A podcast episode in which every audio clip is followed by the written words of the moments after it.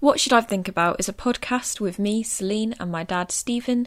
We talk about burning issues in media, politics, and science.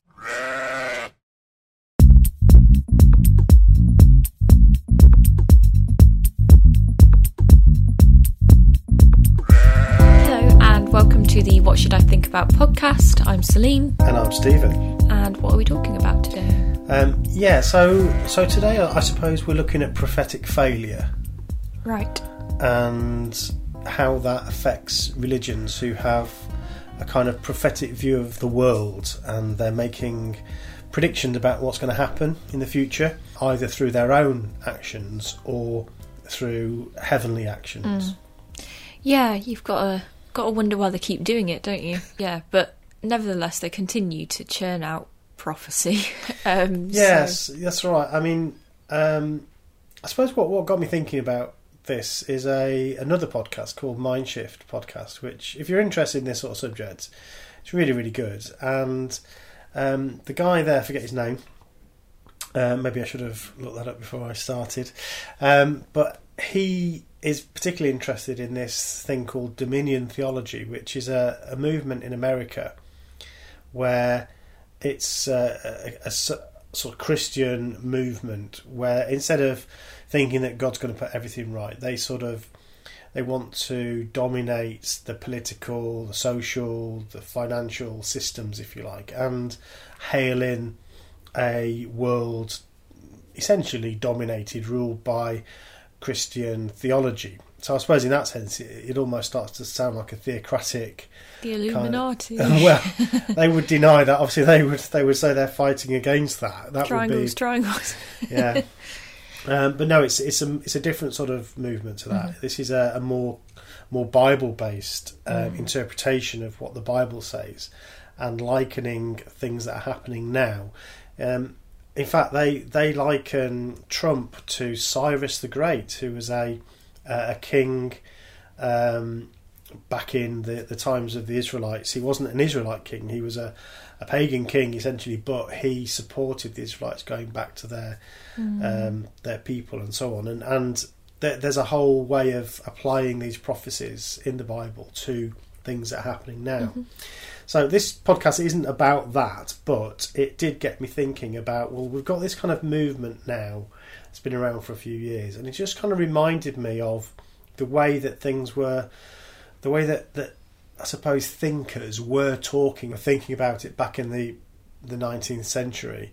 Um, and there was this kind of group of thinkers, religious scholars, for want of a better word, who were interested in things like Bible prophecies and how those Bible prophecies related to today, and in particular, time prophecies. So there was Miller, and then there was the Adventist movements. Uh, Russell, Charles Taze Russell, came from that that band, if you Which like, who is? who is the founder of the Bible Students, which then became renamed as Jehovah's Witnesses. So there was this this movement going on in the 1800s that was interested in looking at the Bible and using the Bible as a way to foretell the future in our modern era. And they looked at things that were happening in, in the Bible and they said, well, this is a um, this is a, an example of, or it's a prophecy that we can take and apply to things that are happening now and are going to happen. Um, so this the Bible students weren't the only ones that were doing that. As I said, there was the Adventist movement. Um, sometime before the the Millerites, as they were called, were waiting for the end of the world at various different times, mm. and so there was this this movement, this group of, of thinkers, and from that really splintered out a whole set of religious ideas and groups. So today you have Seventh Day Adventists, you have Jehovah's Witnesses. You, you've actually still got a very small group called Bible students who who draw their lineage mm. right from Russell. Um, and it just got me thinking. You know, I wonder if this is kind of like a cyclic or a cyclic thing. You know, that you have this this pool of ideas. Um, they they're using the Bible to try to make sense of what's happening in their own world, um, and then it, it spawns these groups um, and it just keeps happening over and over again. So that was kind of my interest in, in it. So, um, a lot of these prophecies often are end of the world prophecies. I don't know why they always go for the big one. Do you know what I mean? They could just be like, Yeah. well, you know, it's going to be a hard year and you can apply sort of anything. But the end of the world is quite finite. Do you know what I mean? But anyway, they go with it. They go with the big one. They're like, go big or go home. Um, so it's the end of the world. But what do you do when the world doesn't end? Because everybody, not everybody, but a lot of people stay and they're like, well, the world's not over, but I still Yeah, they're still pretty decent, you know. Like, but it's like such a, it's, it's such a absolute thing to be wrong. So I just don't understand how you continue to go. yeah. I'm really fascinated in that question um, from a number of different angles, actually. So, um, psychologically, you could look at the individual and say, how does an individual cope with that promised thing that's going to happen, um, and then the disappointment that comes after that? Yeah, How do they how do they work through that and then stay in? yeah. And like, how many times for you? Let's say, for instance, did you think that the world was sort of coming to an end? You know, or was it just generally like the world's ending, but there wasn't a specific date, or was it like oh, within the next sort of few years? Yeah, I mean, for for me personally, um, as a Jehovah's Witness, I, I was around at the time, and I'm going to talk a little bit about the the, the history of this. But when I was around, um, we were in a phase which was not a fixed date. So there wasn't a point in the calendar when we were waiting for it. Yeah, Um, having it- like end of the world eve. exactly, yeah. It was more uh, within a generation, it was within a period of time. So Okay. they interpret a scripture uh, where Jesus is talking to his disciples actually about the end of the um, Roman occupation of, uh, of Jerusalem. And they say, When will these things happen? And he says, Well, he gives a whole group of uh, signs like earthquakes and food shortages and so on and so on. Um, and then he says that that the end, essentially, the end of this thing that was going to happen, uh, that people that that generation would by no means pass away until all these things occurred. So that was actually a, a prophecy that Jesus was giving to his disciples. Um, you know, around uh, two thousand years ago, and uh, Jehovah's Witnesses, but lots of other groups as well, still today, lots of evangelicals and so on, take those words and say, well, that yes, he meant it about that that was happening then. Mm. But it's going to mean it again now. It has a greater fulfillment, and they take it and they mm. impose it upon our um, period, which of course also has food shortages and earthquakes, and because there's always been Yeah, those that, I was about to say that's a state of mm. and a sad truth, but a state of Yeah. humanity, isn't it? It that's is. constantly happening. Absolutely. So yeah, so for for me, I wasn't um, waiting, you know, for a day, but Mm-hmm. as the clock started to tick, you know, as I remember my parents saying to me, "Oh, you know, the the generation that saw 1914, because so that's that what it was, was. when yeah. they said this had started, that all, you know, that that would the generation that saw 1914 would by no means pass away." Uh, which means that some of them will still be alive when the end comes. Why did they pick 1914? Right, so that requires me to go into a bit more detail. But before I do Yeah. that, I just want to because I was I started by saying there's a number of ways of looking at this. Yeah. One is psychologically. So what you're talking about there Is is the how did I individually Mm. cope with that?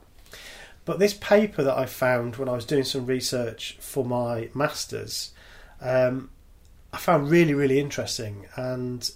But that is from a sociological point of view. Mm. So That's I bigger, isn't it? It is. Psychological is individual and Yes. sociological is group. It is indeed, and um, so I'd like to talk about the psychology about this another time. Okay. Um, and today I'd like to focus more on the sociology of it. In other words, how do groups like Jehovah's Witnesses, Mm. but others, how do they cope with failure, Yeah. prophetic failure, if you Mm. like, but still maintain their existence? Well, they don't believe it is a failure, do they? Right, well, that's part of it. Mm. So the the reference I want to uh, use today is a, a paper written in 1967, which might sound well, it is a long time ago. I know exactly how long ago that is. It's because it's the year I was born, so it's 53 years ago, and I think it's it's quite interesting to see this paper the way it's written. It's called The Prophetic Failure and Chiliastic Identity mm. The Case of Jehovah's Witnesses. So, chiliastic, That's what I was immediately going to Yeah. ask. Yeah. I was leaning around to look at it. Mm. so that's a word that I'm not going to use much in this because nobody uses that word anymore. But basically, mm. what it means is there's a group of um, beliefs that talk about a thousand year reign of Christ, and th- that's going to start by a destruction of the, the old world mm. and hailing in this thousand year reign of something new. Mm. And so Jehovah's Witnesses are a group like that. They are that sort of group that they believe that the end of the world is coming and that will hail in the, the beginning of a thousand year reign of Christ, where he essentially puts things right and then well, you know, there's difference of opinion about what happens afterwards, but that's basically what this group is. So that's what this word chiliastic means. I don't even know if I'm pronouncing it correctly, but that's the way it's spelled. Okay.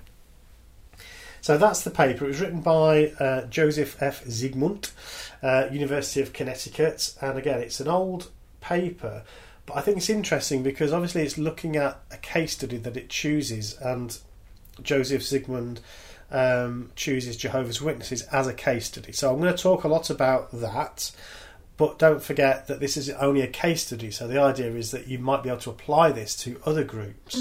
So I guess that sets the scene for everyone. It does, right. So you asked a really good question, which um, was. The one about how can an individual cope with Yeah. the end of the world not coming. Yes. It's kind of bizarre because you'd think people would be afraid of the end of the world, but obviously, it- when you've given your life to something where that's the end goal, you're looking forward to the end of the world, and then it doesn't come. Yeah, so uh, so individually that's an interesting question, but then we're expanding it to a more sociological Yeah, yeah. question, which is how how do groups survive? Yeah, like- essentially, how does this group survive that keeps saying the end of the world's coming and it doesn't happen? Yeah, if you think, how do um, parents keep telling their children that? How do um, the speakers keep telling their flock all the way up? You know, how do they continue to teach and tell that? Because Exactly. it, it's difficult, isn't it? Yeah. So I think to do to do this justice, I'm going to need to have a bit of a long uh, explanation. Okay. So hopefully you'll find it interesting. I'm I'm going to take this explanation from the paper.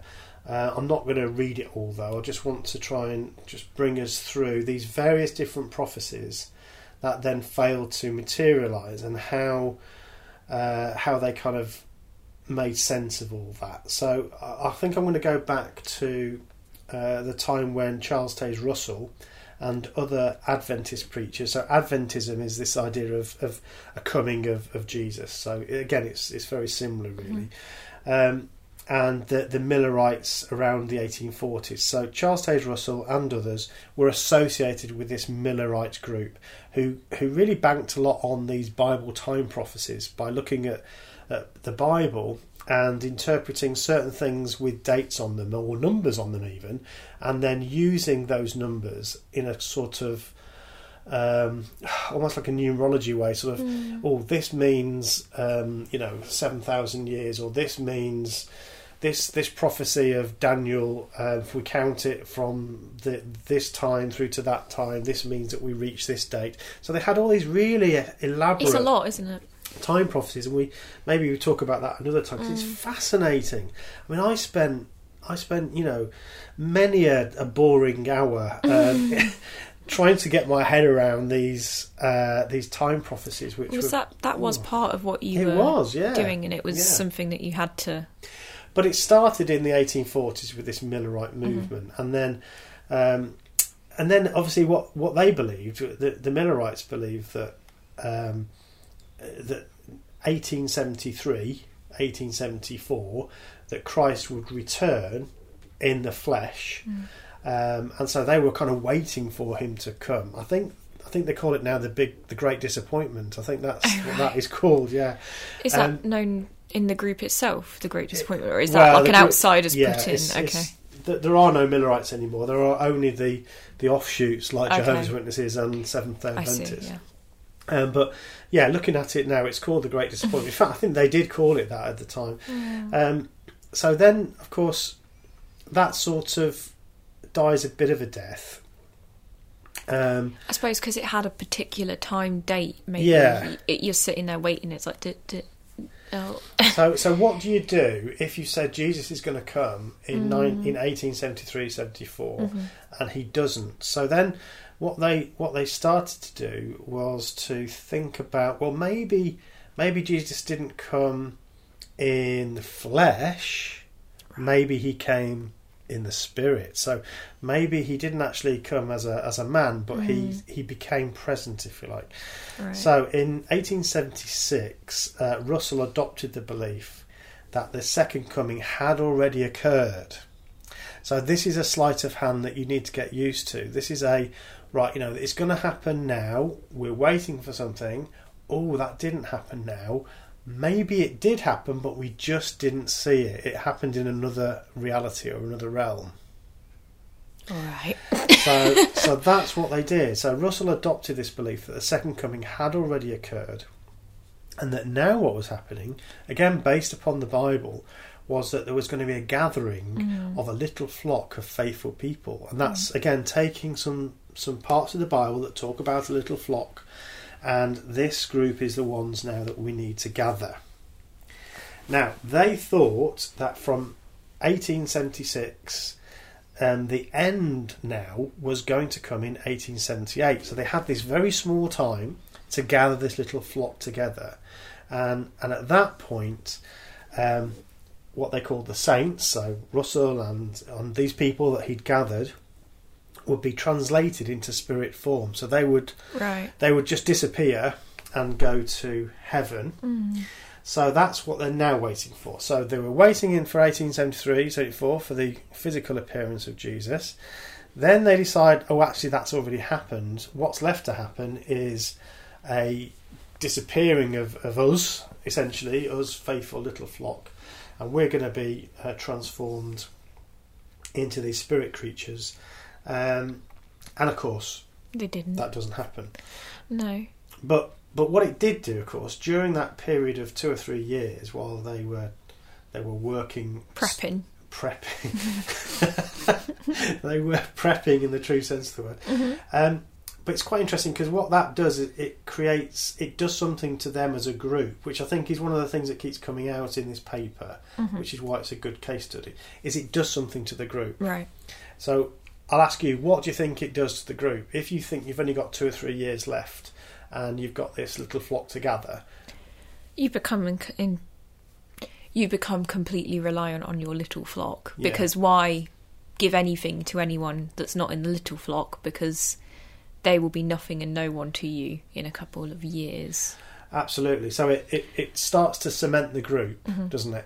And it also Mm-hmm. Creates, everything. Yeah, it creates a sense of urgency. So it, it Mm. creates a, a a dependence on the group and also a sense of urgency in terms of trying to get other people to, to come along. It's all the ingredients for a cult.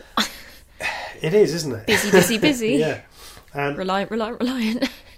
So, so that's what they were expecting. So, anyway, um, so 1878. Uh, guess what? Doesn't happen. It doesn't happen. So they they don't disappear into this uh, spirit realm. I've got to imagine it must be heartbreaking though as the leaders of it as well, because they must truly believe it themselves. They're not just collecting people No. for the sake of creating a cult, as much as Absolutely. make a No. joke there. No, I don't think that that's what they're up to. I think they truly believe it, and they think we're the ones that have discovered this. We're Yeah. the little flock. Like, wow, yeah. And then you're just sitting there and it doesn't happen. It must be heartbreaking. it must be. So what? What the next thing that happens is they turn to the Bible again. They go right. Okay, we must have made a mistake. Um, and they come up with another date, 1881. So this is another three years into the future. they love just giving themselves like three years. Yeah. So right, it must be 1881. Why? and I don't know. There's a there's various um, references to the magazines at the time, the Watchtower in particular. Um, but these go back a long way. So we're talking about Watchtower February 1881. Mm. Um, now, one thing that the, the Jehovah's Witnesses do do is they make available their literature online to anybody Brave to move. read. It is quite a brave move, but it doesn't go back that far. I Ah. think it goes back to 1950s, 60s Right, at the at the earliest. So some of this really early stuff you just can't find it that way. But there are other sites And that, other means, that, yeah. that where you can go and find it. So it'd be interesting to, to to delve a bit further into that. I wonder how many of them know about this now at this point. Very few. Um, yeah, that when I was growing up, there was more awareness, I think, of some of these, but of course they were framed in a different way. Certainly not in the detail that I'm talking about No. here. No. Um, and actually, that's part of how How how, they do exists. it. Yeah. Um, right. So the next thing that didn't happen, obviously, was 1881. So they didn't um, again get Bless him. dematerialized into the heavenly realm. Having another sad night. Crack out the chocolate and wine. Yeah. Get the Bible out the next day, I presume. Uh, yeah, well, I, I, there was a bit of a period of time when they were obviously trying to work out what happened and, and where they got the chronology wrong. Because it's always sort of put on themselves, isn't it? They always go, it must be us Yes, that's yeah. Mm. done it wrong. Um, which is, again, Which I wonder is- what that does to a person, like constantly being like, we, we, we must be wrong, it must be us. It's like, no.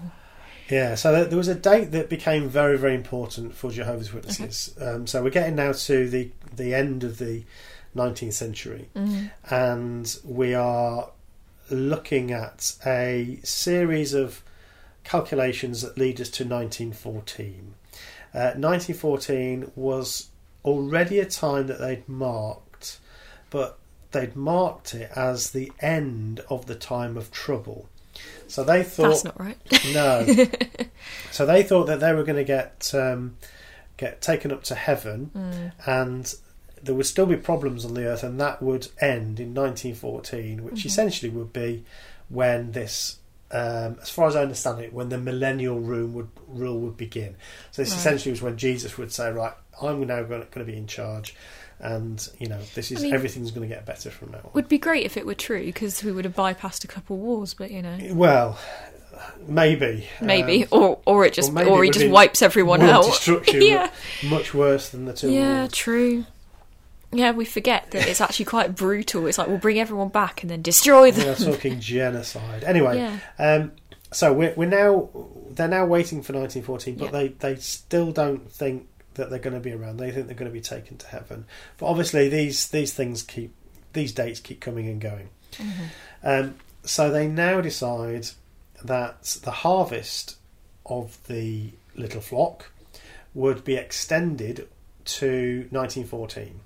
So they've changed now to thinking that they're not going to all disappear and go up to heaven in 1881 or 1887 or whatever. It's now going to be 1914. Um, so if you think about they originally defined the end as, as ending in 1881. Um, this was the time when they'd have to work towards. They now think that the time that they've got to work towards is 1914.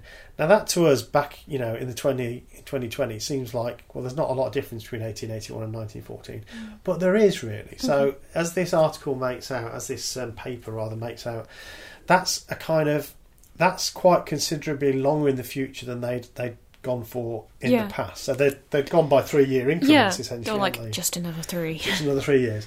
Well, now they're saying it's more like thirty years in the future. Yeah, Some, I guess they're just like, I can't take another three-year disappointment. We'll just add a zero, and some of them and they're like, we might be dead by then, and then it makes exactly, sense. Yeah. So lots of them, it would have been into the future so far that they could anticipate When they, they wouldn't die. actually uh, be around. So like we won't dematerialize. We'll just die, but our Yeah. spirit, like our souls, will go to heaven. Exactly. So it's an interesting uh, quote I'm going to give you from the paper. It says, although the sect still conceived of itself as a temporary enterprise, its terminus was now 30 years away, Yeah, beyond the lifespan of many members. yeah. It's quite strange now thinking about, you know, this origin as a Mm. temporary enterprise. I didn't uh, even realise it was ever meant to be a temporary enterprise because I guess I've become accustomed, like the people that are in it are accustomed that it just carries on.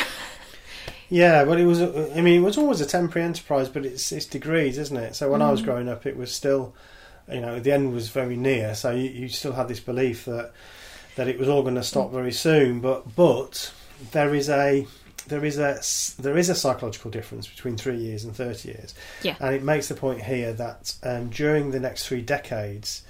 The movement underwent its first major cycle of institutionalization, and I think that's really significant because it, it might be that this gives us a clue to which groups survive and which groups don't. Mm. So how do you how do you survive as a group that keeps making prophecies and they don't come to fruition. Well, one of them might be you have periods of it's coming tomorrow, and then you have other periods of of um, stabilization of where you, you get yeah you get your organisation into gear, and there was a lot of work done around. They created obviously congregations and, and groups, and they call them different things. When I was around it, it was circuits and districts and zones and so on. Um, Very and they- businessy, isn't it? it very very bureaucratic very centralized structure. So they had all these systems that they started to develop.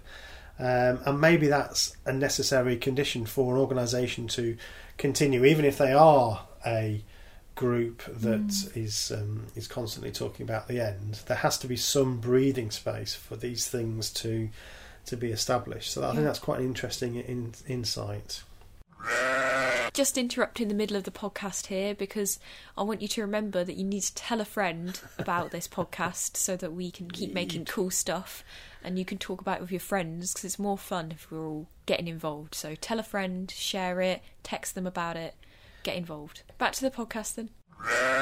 Okay, so we're up to 1914 now. 1914 comes and goes. People continue to either die of natural causes or Yeah. carry on for a bit. Yeah, so What does that mean again, the, the, the people didn't uh, disappear, and uh, and uh, it, it- the world carried on. Mm-hmm. Although obviously there were some political and um, social upheavals during that time. Mm-hmm. Um, but I think this is something that Jehovah's Witnesses and others who use these sorts of techniques. Um, so actually, it shouldn't be underestimated that 1914 was a massive failure of prophecy. Yeah. So when I was growing up, Yeah, I was 30 told. years. Yes, but when I was up. when I was growing up, I was told that Jehovah's Witnesses had foretold that 1914 was going to be a marked year, mm. and guess what? 1914 was a marked year Yeah. because we had the First World War. Yeah. So it, the way it was framed was, look, this is a prophecy that came true. But no, Mm. the prophecy about 1914 was completely different. Mm. They prophesied something completely different. They didn't just say big things are happening. No, coming soon in didn't. twenty uh, in nineteen fourteen. We're not going to tell you what those are. Um, That's like saying like twenty twenty is going to be an interesting year, and it's like exactly. um, cool. You know, it's it's yeah, look- well, it would for, for lots of reasons. yeah, exactly. But Um, that's the hilarious thing about that is it's Mm. not even they. That's a reframe anyway. So, like you just said, So, so how how did they they then cope with that? So, um, according to this paper, it it then went back to its short term, um, okay, you know, doomsday kind of approach. go go go. Yeah, and they revised in the September the first, nineteen sixteen Watchtower. They revised the uh, prophetic end time as being focused on 1918. Right. So 1914 doesn't come. They have a couple of years where they're trying to work things out. There's a Watchtower in Mhm. 1916 that points to 1918, so that's less than two years away. They mix it up with going for a four year though this time, not three years. We're going for, for the eighteen. Well, no, it's, by the time they've But written the time, it, yeah. it's two years. They're But keeping yeah. it fresh. So of course that doesn't happen. So Mhm. that now it's the this describes it. This paper describes it as the fourth failure around the Mm. prophetic revision. I can Um, imagine that they frame it though as being like, well, we got something right because it's the end of the war. Yeah, I mean obviously there's there's things they could point to to say, well, you know, this was this was a major event. Um, 1925 now becomes the next date. Okay. So 1925 is now the date to look for. Mm. Of course, that doesn't happen either. Um, and at that point, they start to again go back to this longer sort of period. And in fact, they don't have a specific point in time from that moment on. Mhm. Now, what is interesting in this article is it, as I said, it was written in 1967.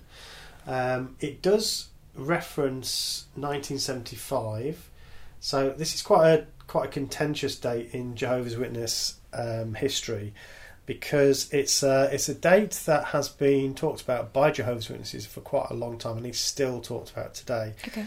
Um, so, again, thinking about those Bible time prophecies and the way of using the Bible as a way to kind of understand history, Mm. um, there was a there was there were calculations done that that seems to suggest that the oh, I'm going to probably get this wrong. Six thousand years of human history ended in 1975, based upon beliefs of when um, Adam and Eve were created, or Adam was created. Um, and so they calculated through because in the Bible, I don't know if you ever read the Bible, but in Genesis, Bits. there's lots of family trees discuss. You know, such and such beget such and such, such and such beget such and such. Oh, right. Really long, really very interesting. difficult to yeah. read because it's literally just this person had this child, this child grew up and had this child, and, and It's so that bit in Game of Thrones when we're working out who Joffrey's dad is. exactly like that. okay. Yeah, so it's it's really, but on the basis of that, there are claims that all right, we can now work out, you know, human history, and it turns out that it's six thousand years long, and it ends in nineteen seventy Oh, five. so no one needs to do ancestry. they just need to go to Genesis or numbers. Yeah, it's all you know. Yeah, okay, great. Um, so, so we get to so 1975 is a date that is is talked about quite a lot, and there seems to be there's there's differences of opinion among uh, various people about how much they pointed to that. It wasn't quite as explicit as the early days when they said they've learned a little bit. now," Yeah, they've learned a little bit. and in fact, um, the writer makes that point that it's it's framed in a much less kind of uh, black and white way. yeah, like so pack your suitcases. exactly. we're Um, going ethereal, boys. but but it was talked about enough for many witnesses to believe that the end was coming in 1975. what about yourself? Did you Yeah. think that? Because you you were at a point where you actually exist I do as a person. remember that time Yeah. actually, and it just happens that my parents were in the camp that didn't believe that. It wasn't, as I said, it wasn't explicitly. explicit, yeah. um, it wasn't part of the sort of doctrine, official doctrine. Um, but there they were quite by the book people. there I were a couple yeah. of references in in Watchtowers, and there was a um, thing on the assembly, and in, Mm. in fact, um, I do remember it being talked about in Okay. a way of you know, some people went went too far and so on and so on, and, and in fact, the society, the the governing body of Jehovah's Witnesses, kind of have, have um, indulged in a bit of blaming of the witnesses at the time Right. for going, Getting too you know, excited. getting too excited. Yeah. But you can't write something in a watchtower that points to a date and say, "Oh, this is very interesting." And it's kind of that's the way they did it. Isn't Wouldn't this, it be interesting if you know? It What would be very if- appropriate if Is it possible? it is, is it possible? yeah, it is. this is. date, yeah, and then it doesn't happen. They're like, "Well, you shouldn't have got overexcited, should you?" That's right. So after 1975, when it was obviously that nothing happened in 1975. Um, that that was it. There were no more. There was no more talk. Obviously, that's after this paper was written now. Yeah. So we're we're now into territory that only you know we can talk about. Um, but um, when I was growing up, it was very much about this generation that saw 1914 would by no means pass away. So what that does, it creates a more elastic um, time frame, but still with some end dates, if you like, although not a specific end date. Um, now, what they did, they played with that as well. So initially, it was well, somebody would have to have been of an age that they could understand what was happening in 1914 Hmm. for that to be that generation. So somebody would have to be perhaps, you know, a teenager at very least when 1914 happened. So that brings your actual birth date, you know, to more like 1900. Mm. So people who were, were born in 1900 obviously started to die off quite rapidly around 1970, 80, 90. Um, so now, now we're getting to the point where it's starting to look less likely. So what happens next is, well, you know, it doesn't have to be people who were aware of things at that time, just anybody that was born in It's 1914. Mm. So that that gives you a bit more time. And there was a lot of this going on for quite some time. This was one of the reasons why I left because it started to become ridiculous. People like my mind. desperately hoping because that's what it, it kind of comes off as a bit desperate, I doesn't it? so, yeah. Bless him.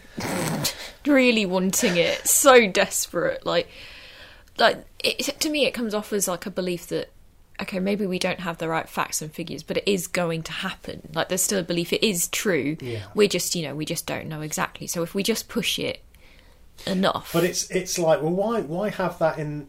You know, why have that thing at all? And Yeah. you have to run away. You, sorry, you have to conclude that it's fulfilling a function, Mm. and that function is the urgency and the, like you said, that the feeling of coming together. So it's fulfilling a sociological function Mm. for the group. Mm-hmm. The idea that this end is coming shortly, it creates a sense of urgency.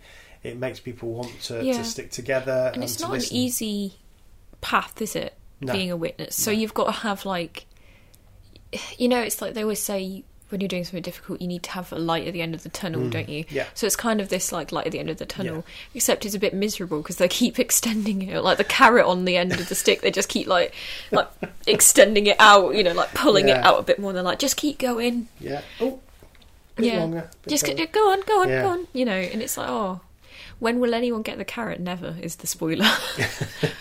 Um, so, so yeah, I thought that was quite interesting. Now, this paper, to come back to the paper, I think it's, it's quite useful because it. And there's a subheading here about responses to prophetic failure. yeah. So the question is, you know, how do we've touched on it a bit Yeah. already, but how do organisations like this? And Yeah. again, it's not just Jehovah's no, Witnesses, No, just just end of the world. end of the world groups, um, It- of which there are an increasing number, because Mm. there's a new generation of of um, kind of ap- ap- again, Apocalyptic. yeah, I know, I know what the word is. I can't say it. You know, it's funny in RuPaul. One of the characters can't say it because there was a challenge where it was called like apop- apocalyptic chic, and she couldn't say it. She's just like apocalyptic, and it's just like apocalyptic. Yeah, Yeah. there are a lot of these groups, um, these apocalyptic groups, um, often spawned through the internet and groups that are talking about this stuff Yeah. again. So this is almost like it's another bubbling pot of these kind of groups, some of which Yeah. may be around another hundred years. I suppose they get excited, don't they? At, at the beginning, it must be exciting. Yeah, It's when it starts going wrong that it gets demoralising. Absolutely. Yeah, Um, but yeah, like you said, so this idea of how do you cope? So, you know, I said with the carrot Mm. thing, like, you know, how do you get people to keep going on the treadmill when they never get the treat? You know, um, is there a treat in some other regard? I don't know. What does yeah. So what do a- you think? What does the paper say? So there's an initial disappointment, and then there's some adjustment after that, um, and sometimes that's around perhaps uh, another sort of short extension to what what they believed. Um, maybe there's a there's more work to be done, if you like, um, but then there's a there's a whole bunch of things that that the group are likely to do, and and I, I would call these tricks not in not in the sense that they're Not malicious. but no, but they're Mm. kind of almost mental tricks that they're playing on themselves, maybe, or, or they could be doing it on others. But We've mentioned it before on many a thing. Cognitive it, dissonance. I think it is a way to, you well- need to perform, as you called it, some tricks to get there. yeah. So the dissonance is this this feeling that you're holding two opposing views, Yeah. and then what you try to do is you try to reconcile Yeah. and and reduce that feeling of dissonance so that Mm. it it kind of makes sense. Which must be what's happening. Is uh, if That's you've right. believed for a long time that the end's coming, then it doesn't. But you need to stay on the path of this religion. yeah, You must then have to go for a process of dissonance, like dealing with your dissonance, in order to carry on. Yeah. So it talks. Uh, the paper talks about symbolic strategies, and I think that's really interesting. So um, uh, the way that it works, uh, according to Zygmunt, is that the group first asserts that the claim that it previously advanced had in fact been partially fulfilled. Or that some event of the prophetic significance had actually transpired on the date in question. So this is the bit that I was saying about, you know, we're waiting for this for Jesus to come back in the flesh. Oh, he hasn't come back in the flesh. Maybe he came back in the spirit. So if you say that, then essentially you can say, well, actually, we did get the prophecy right. we just didn't know all the specifics. Yeah, So we thought he was going to come in the flesh, but he came in the spirit. So okay, you know, fifty percent's not bad, um, and that's kind of kind of how it goes. So that's one of the tricks, if you like. It's one of the sleight of hand that, that I think people are doing with themselves, really, to say, well, actually, it did happen, or at least it happened, perhaps not in the way we expected, but it did. It did happen. It's God's plan. It's not our plan, and we're just trying to interpret that. So you know that's fine. That all happened. hmm and you can understand them doing that because we do that all the time. We like think something and then we go, oh, well, how do I put this into a way that I can reconcile it and Yes. understand it and be all right with it? Yeah. Because no one likes to feel, no one likes to sit in that and wallow in the in the sad. You've got to find a way of getting out. So that makes a lot of sense. Well, we're we're very keen to um, understand. to frame it in a way Mm. that can fit into our into our current way of understanding the world. Mean, in our pre-talk, we talked about symbolic interactionism, Mm. and symbolic interactionism is the way that we essentially construct our world through talking to each other, Mm-hmm. and we start to interpret the world in a way that makes sense to us. Yeah. And then when something else happens, we see that as being an example of this framing that we've or fitting into this framing Yeah. that we've already discussed. So, it, yeah, it's it's something we do. It's we're, we're geared up to do it, and this is just another expression of that, I suppose. Mm. Um, again, an interesting sentence here: the events selected to give substance to this claim were supernatural and hence not open to disconfirmation. So, when you're saying, "Oh, actually, Christ did come, but he came as a spirit in heavenly form," then that's not open to disconfirmation, which makes it anti-science. Right. Okay. So, in other words, it's a it's a claim that cannot be proven or disproven. or disproven. Right. Exactly. So, you, Yeah, you can't prove that he came in the spirit. exactly. You You because can't prove that he didn't. You know, it's just No, it, it's just completely outside of the it's scope. just a belief. science, you either yeah. believe that or you don't. Absolutely. And if you're desperate to believe, then that'll Yeah. work for you. So again, it's about retrospectively framing what happened as a as a at least a partial success, um, and and then you can move on and Mhm. start to think about the next thing that you're going to Yeah. look at. Um, and so that's that's one of the the, the major tactics, if you I think you can't used. move on without doing that, can you? No, no. That that is a required process. So obviously we've talked about I would call it maybe the first process, the sort of immediate reaction after disappointment, there's a reframing, Yeah. a dealing with the dissonance and coming out the other side. Is there something else that's sort of required or common to do in order for these organisations to continue? Yeah, so I think this this perhaps relates to the thing we talked about a bit earlier, which was that if an organisation then can perhaps take the pressure off themselves a little bit for a while mm. by saying, well, actually, the end time is now not for another thirty years, or it's now a dateless generation, but still within a close period of time, that seems to allow the organisation to organise itself properly um, into some structures and perhaps concentrate on the more social elements of it. You know, um, when I was growing up, there was quite a lot of stuff around um, things like not smoking, for instance. This was a uh, when I was growing up. I remember a time when the society, as we used to call it, Jehovah's Witnesses. Um, would say, you know, smoking is an unclean habit, but you know that's obviously up to you. But then they went from that to say, um, Really, smoking no. is, is, is something Mm. Jehovah's Witnesses cannot do, and if you carry on smoking, you're going to be disfellowshipped. Mm. And that even to this day now, if if a Jehovah's Witness smokes, um, then that is a a disfellowshipping matter unless they're Mm. repentant and they stop doing it. So Jehovah's Witnesses are not allowed to smoke, and there were a series of tightening up, I suppose, some of the rules and regulations, the um, the processes around how congregations were run, the legal entities, how they structured all of that. That's all happened a lot since that time, and that's perhaps something that has to happen. But what seems to be the case is that that certainly in the early days of, of the Bible students, Jehovah's Witnesses, there were periods when there was it was very you know it's happening in three years' time, and now oh it's happening in thirty years' time, or and now it's happening in three years' time, or and now it's happening within a generation. Mm. So I suppose the question is, what's next for Jehovah's Witnesses? Mm. Are they about to go into another 'Cause that- period of it's happening now, or are they? Because they must be coming to the end of one of their sort of prophecies. I know they don't put as much emphasis, but there's like the whole generation and then. So the way that they've now reconciled the generation thing is they've said that a generation now, um, the way we understand a generation is that a generation is anybody that was alive at the same time as somebody who was alive at the time of the thing that happened.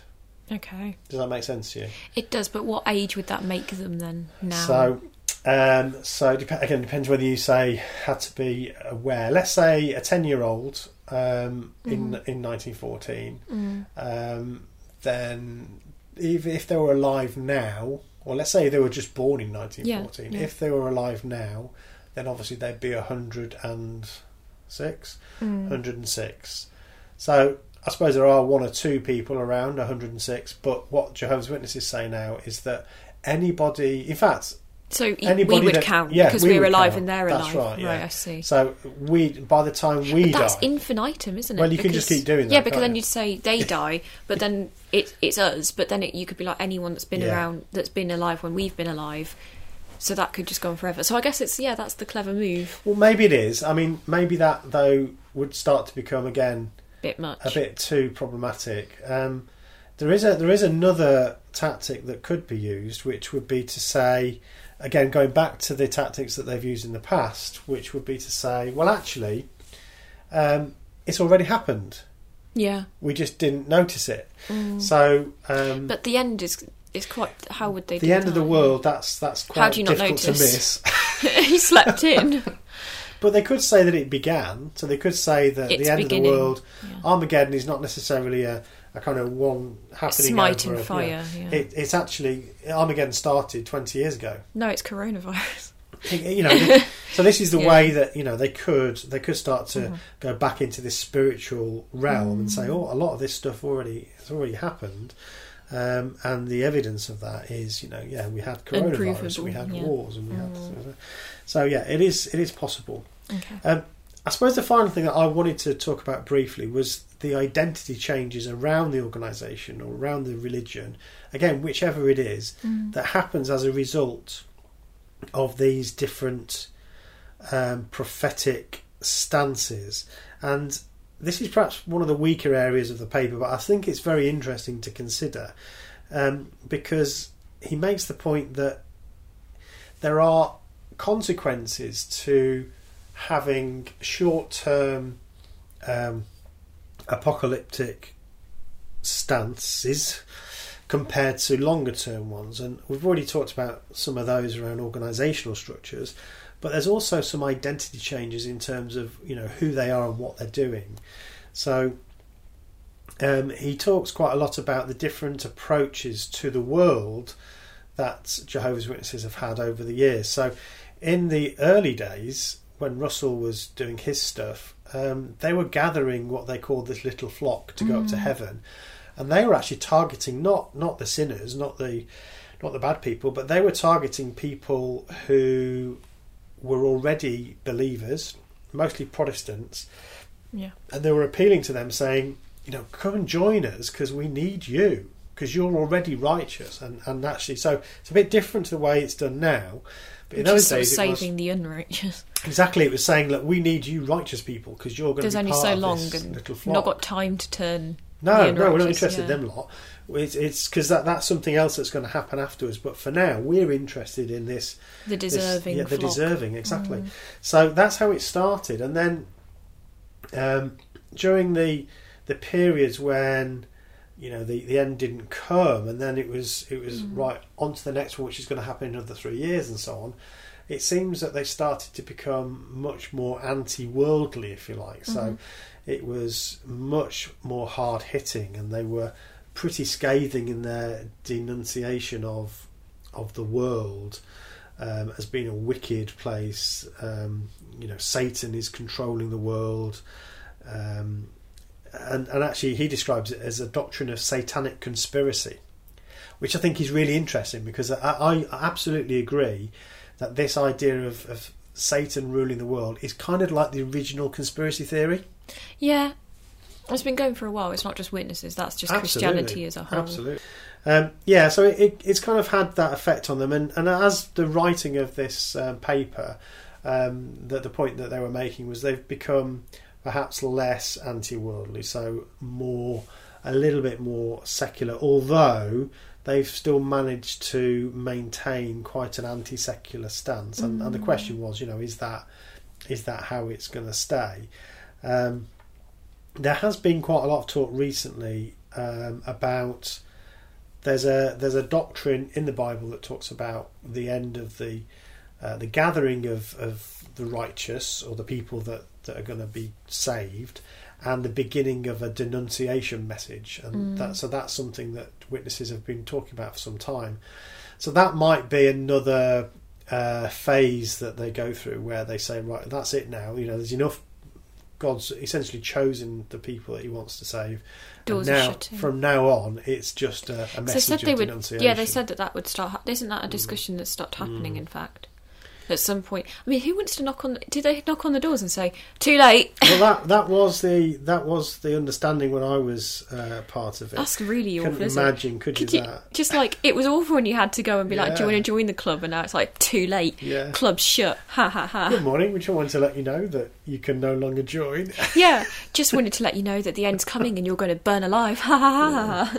As they shut the door on you. Bye. See ya. And you'll go skipping off, like linking arms up the hill. Like, Yeah. Oh, so yeah. I don't know whether they're going to do that or not. It seems like a little bit of a. Uh, I don't know if they've got the last balls. ditch. Um, yeah, I, I my my gut feeling is that it's going to very very slowly become more institutionalized Mm. and probably more secularized. But I could be wrong. I could be wrong about that. Um, wait and see. it could go uh, in lots of different ways, I'd say. But yeah, so there's lots to think about there. I just found that really interesting, and for me, there's like a, almost like a little model there of, of how mm. organisations, when they they are that sort of doomsday mm-hmm. cult, if you like, or that apocalyptic doomsday religion, how do they cope with these periodic elements of, of prophetic failure, and then manage to to, to maintain.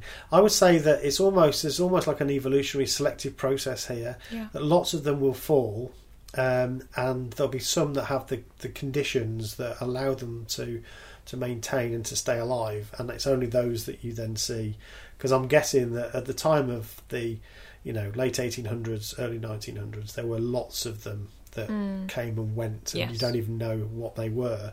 You're left with a few that had the uh, I suppose you know by the look or by. Yeah. whatever, yeah, the required way of, of coping with those changes. Mm. Now they're an organisation that's around 8 million. It's interesting in this paper, 1967, um, I think the numbers were something like a million and a half. So they have grown They have considerably. grown. Though, Um, but over the last 20 years, that growth has, has massively slowed. In fact, but that's um, stopped. now, yeah, really. and that's representative of religion Mm. sort of groups as a whole, isn't it? Like, much more people are atheist slash agnostic now. yeah, I um, think so. In terms of a growth period, you're kind of looking at. you're not looking at a, gro- a great growth period for you if you think of it as an Well, organisation as a business. you You're know. not for those, but for these groups, like I mentioned before, The some of these online- online yeah. stuff and and the Dominion theology stuff. That's that's had a real uh, resurgence Mm-hmm. Yeah. or, or surgence. Um, so I'm not sure Depends whether this if- is a cyclical thing or whether it's. I, I suppose it depends on you know a lot of business. If you can go digital, you can save yourself. Maybe it's if the witnesses can go digital. yeah, Have little people creeping in the forums. You know, maybe. have you read this? I see that you like Bible codes. I've got a good one for you. you know, Yeah, I don't know. We've well, got an app. interesting. yeah. Well, they've got all that stuff. that's what so I mean. They've got it. They just need the little. They just need yeah. to sneak into the forums. Um, aka, uh, you know, just be the little like little gremlins in Reddit. Well, maybe they'll be creating bots. Maybe Mm. this isn't a help guide. I don't want them to do this. Just to throw that out there, I'm not like, here's how to improve your business. Step one. Yeah. Um, Well, yeah. So um, anyway, I thought that was interesting. yeah, Um, and uh, yeah, well, there's still loads more to talk about in this area. Um, but we'll break it up into bits because yeah. you could get quite overwhelmed, Yes. as they would say in uh, what is it that we watch? oh, crumbs. Um, Uh, The Alienists. Yeah, they love a good. WH. yeah, don't get overwhelmed. Where Yeah. should I go? What should I think? Indeed.